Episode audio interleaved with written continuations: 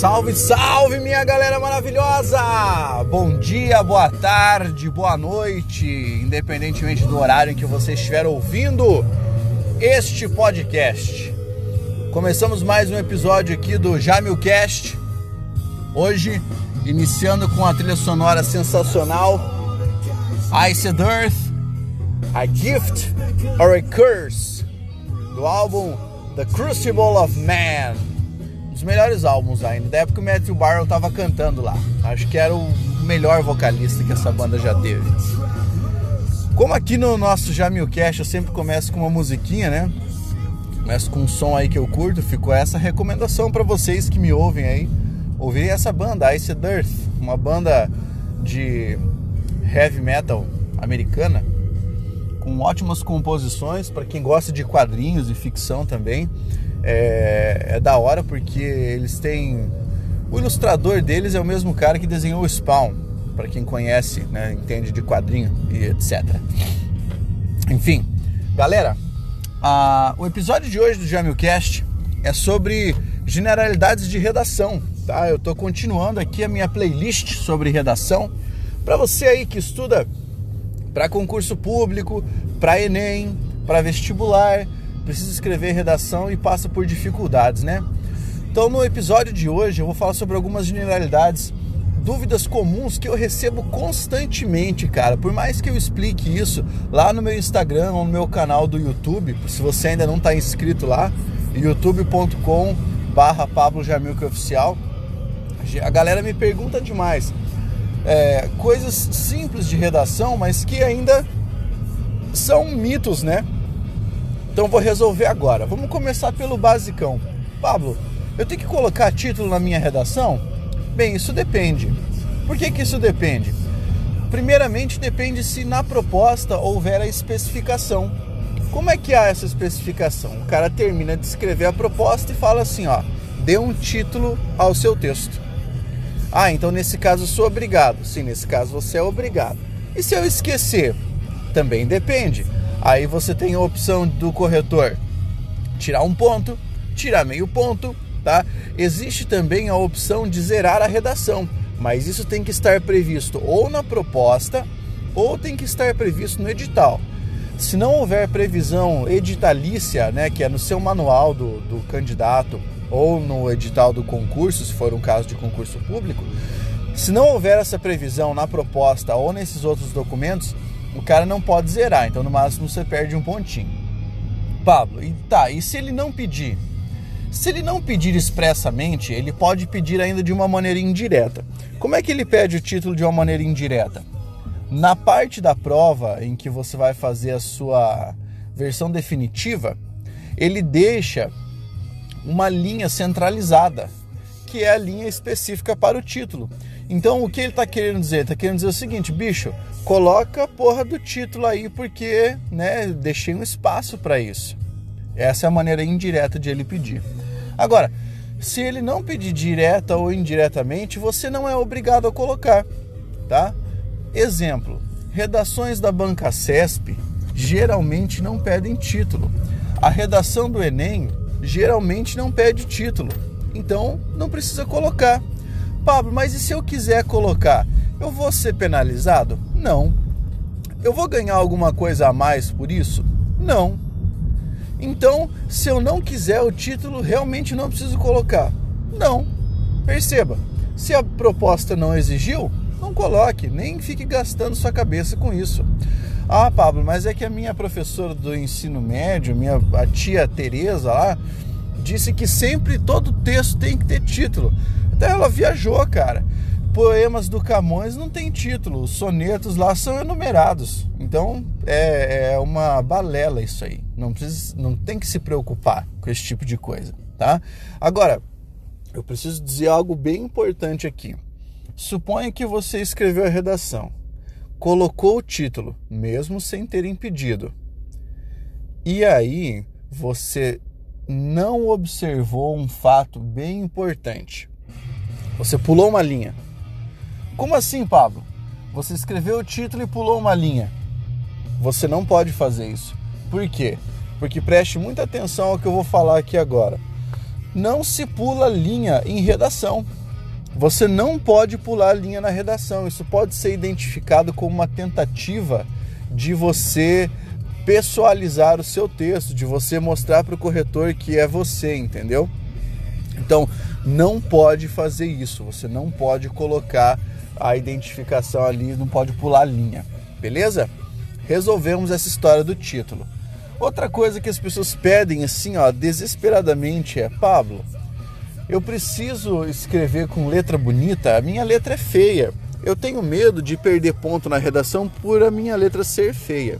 Entenda, o critério estético se resume à apresentação do texto numa forma, ou seja, os parágrafos estão bem delimitados? Beleza, tá ótimo.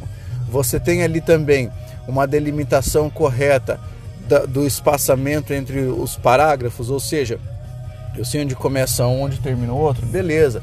Eu justifiquei as linhas ali ao lado, não tá nada passando da margem, não tá nada muito dissonante do, do normal, beleza. É essa a estética da redação.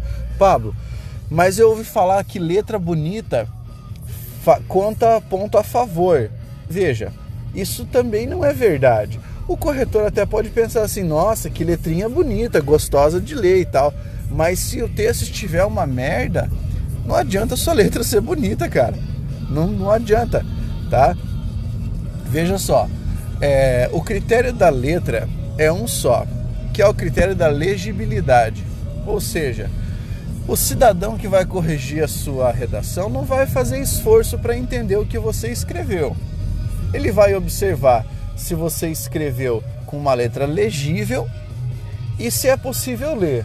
É possível ler? Tá legível essa parada? Ah, então beleza, cara, vai para frente, vamos corrigir. Tá? Então é esse o cuidado que você tem que ter. Pablo, eu posso escrever com letra de forma? Pode. Só se lembre de que quando você for trabalhar com uma maiúscula, aumente um pouquinho a letra para você não se confundir, né? E para não confundir também o corretor, para ele saber que você diferenciou maiúsculas de minúsculas. Basicamente isso. Aumente um pouquinho o tamanho. Pablo, eu já ouvi falar que existem algumas provas que não permitem que eu escreva com letra de forma. Onde é que isso tem que estar tá escrito? Isso tem que estar tá escrito no manual do candidato, que no caso do vestibular e do Enem são os manuais específicos e no caso do concurso público é o edital. Então tem que estar tá previsto, tá? Para o cara não poder permitir a letra, a letra em caixa alta. Perceba? É essa a ideia. Vamos lá. Nunca assinar uma redação, isso é evidente. Pablo, mas e se for uma carta? Se for uma carta, no comando da redação vai estar lá, assine como João ou Maria, tá? É só isso que pedem para você fazer. Você não pode ir lá e meter o seu nomezão ali, uma baita assinatura. Isso aí não pode acontecer porque é uma tentativa de se identificar, tá? O que está errado. Outra coisa importante que a galera me pergunta é em relação à separação silábica. Pablo, eu tenho que ficar medindo as sílabas ali, para eu poder separar certinho. Não, separe normalmente, tá? No fluxo normal. A única coisa que você tem que evitar é deixar uma letra isolada e o resto da palavra do outro lado. Mas é só evitar, não é que você não possa. É só para que fique evidente o seu hífen, para saber que era uma separação. Porque muita gente erra isso aqui que eu vou falar agora. O hífen, meu amigo, você que está ouvindo aí o, o podcast, tá? O hífen é sempre ao lado, cara. O hífen nunca vai abaixo da palavra. Pablo, mas lá no colégio que eu estudei, cara, não importa, meu. Não importa. Eu tô falando para você, hífen é hífen e ele aparece ao lado da palavra, não é underline. Não aparece embaixo, entendeu? Hífen é sempre ao lado. Assim como caneta que você vai escrever a redação é sempre caneta preta. Ah, mas eu vi que eu posso usar azul ou preta. Você tá, tá entendendo? Não é para discutir, meu. Usa caneta preta. Por quê? Porque a maior parte das provas pede caneta preta. Porra! Então usa caneta preta. E é para se acostumar com aquela canetinha padrão lá. Aquela canetona Bic antiga que eu nem tô recebendo patrocínio aí, hein? Podia o pessoal da Bic aí mandar para mim um tubo de, de, de caneta aí, né, rapaziada? Para eu poder fazer propaganda de vocês. Então usa esse tipo de caneta aí, cara, porque essa caneta aí resolve o esquema. Leve várias canetas na hora da sua prova. Quando eu vou prestar uma prova, eu sempre levo 10. Porque uma pode falhar, duas podem falhar, três podem falhar, mas 10 jamais, tá? 10 jamais falharão. Outra coisa, não empresta sua caneta não, viu? Não empresta sua caneta. Ah, Pablo, eu acho que tem que emprestar, porque que vença o melhor. O melhor é o mais preparado. Você se preparou, levou caneta, o outro cara não levou caneta, ele que se exploda. Entendeu? Talvez você tá ali dando uma ferramenta pro cara tomar a tua vaga. Então, cuidado, bicho. Não empreste caneta, não. Beleza? Muito bem. Essas generalidades de redação são muito comuns, tá? Se você tiver alguma dúvida, você, por gentileza, manda uma mensagem para mim, diga, ó, oh, tava ouvindo seu podcast, queria que você falasse sobre isso aqui, isso aqui, aquilo lá no próximo podcast. Você manda lá para mim dentro do Instagram, joia? E depois disso, você, por favor, favorite meu podcast aí, cara, compartilhe com seus amigos, tá? Pode ser dentro do Spotify, dentro do Anchor, do SoundCloud, no seu player de podcast predileto, tá? Mas favorita aí, deixa um likezão nessa parada, compartilha, porque eu tô fazendo esses episódios aqui diariamente, cara, que é pra gente ter um momento de conversa mais descontraída, uma conversa mais honesta. No último episódio do podcast, eu fiz uma entrevista com um grande amigo meu, o professor Júlio Reiser, tá? Vocês podem conferir também, porque é muito show de bola. Daqui uns dias a gente vai ter um bate-papo de professores no podcast, metendo a real sobre estudo e sobre realização de prova tá? Pegar algumas conversas de bastidores que a gente tem dentro dos cursos para vocês sentirem um pouco de como é que é a real, o que é que os professores pensam sobre tudo isso que a galera vem falando. Tá joia? Aquele abraço para vocês, tudo de bom. Finalizando aqui, ó, com mais um Ice Earth do mesmo álbum, I Walk Alone. Som da hora, hein?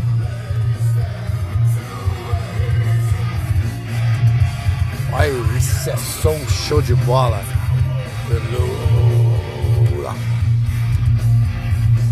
Human hypocrisy. Aí, falou minha galera. Até o próximo Jamilcast. Um abraço para vocês. Força Guerreiros!